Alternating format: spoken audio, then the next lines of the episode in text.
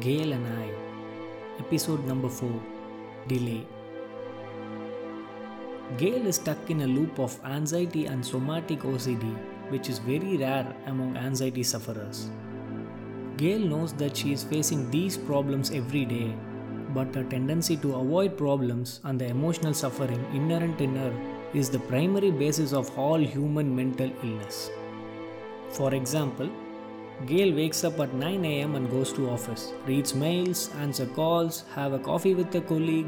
She comes back from office, eats lunch, and goes back again to office, does the same work, and by evening she wants to meet her friends and somehow she wants the day to pass. Yes, she is facing intense pain every day. I know it. But Gail's dream was to write a book about her profession, and it is halfway done. Gail loves to ride cycle at 6 am, but with anxiety and OCD, she believes it is not possible. Gail wants to start her own startup, but she spends the quality time of hers running away from pain and wants to get immediate gratification for now because she is afraid of the intense pain which she might face if she does what she intends to do.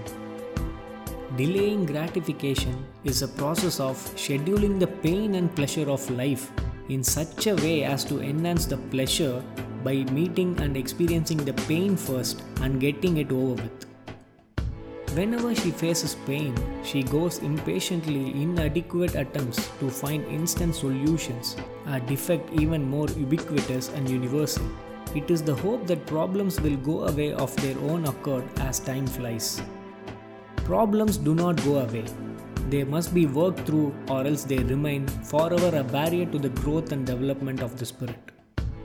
This inclination to ignore problem is once again a simple manifestation of an unwillingness to delay gratification. Confronting problems are painful. To willingly confront a problem early before we are forced to confront it by circumstances means to put aside something pleasant or less painful for something more painful. It is choosing to suffer now in the hope of future gratification rather than choosing to continue present gratification in the hope that future suffering will not be necessary. If we feel ourselves valuable, then we will feel our time to be valuable. And if we feel our time to be valuable, then we will want to use it well. What if Gail ignores the instant gratification and wakes up early, writes the cycle, does some book writing in the morning, goes to office, after lunch reads a book, back to office, by evening meditation followed by any creative habits she wants to pursue, and then meeting friends for an hour instead of the whole evening. Now all the gratification is delayed till the evening and only the pain is focused from the morning. But the outcome is that most of her qualities and projects are attended. You might or might not be the person who delays gratification, or your friends might be that kind of a person who never miss gym for a smoking session with friends.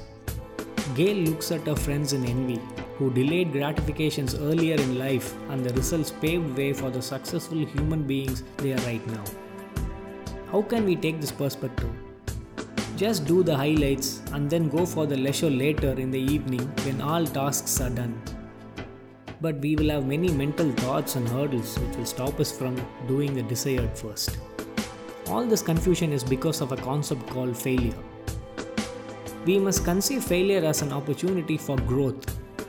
Since we think that a task will be tough and it will end up not fulfilling our desires for now, doesn't mean it is a failure.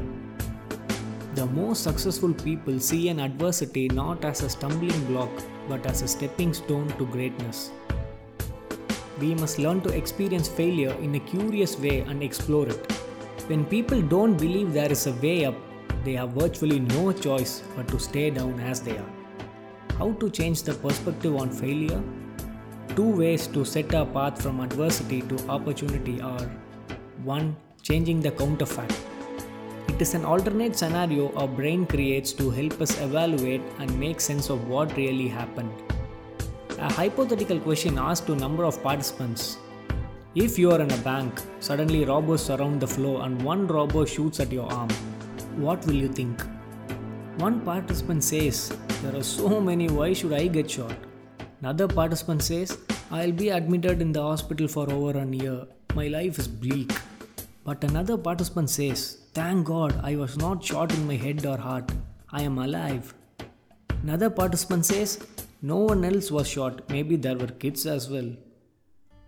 We actually have the power in any given situation to consciously select a counterfact that makes us feel fortunate rather than helpless. 2. A, B, C, D Adversity, Belief, Consequence, Disputation. Adversity is the event we cannot change. Belief is our reaction to the event, why we thought it happened, and what we think it means for the future. Consequence is how we believe an event will lead to positive or negative consequences. Disputation means telling ourselves that belief is just belief, not fact, and then challenging it. We should ask what is the evidence for this belief? Is it airtight? Would we let a friend get away from such reasoning? What are some other plausible interpretations of this event? Is there another counterfactual we can adopt instead? Episode summary Point 1 Delay gratification. Point 2 Change the counterfact.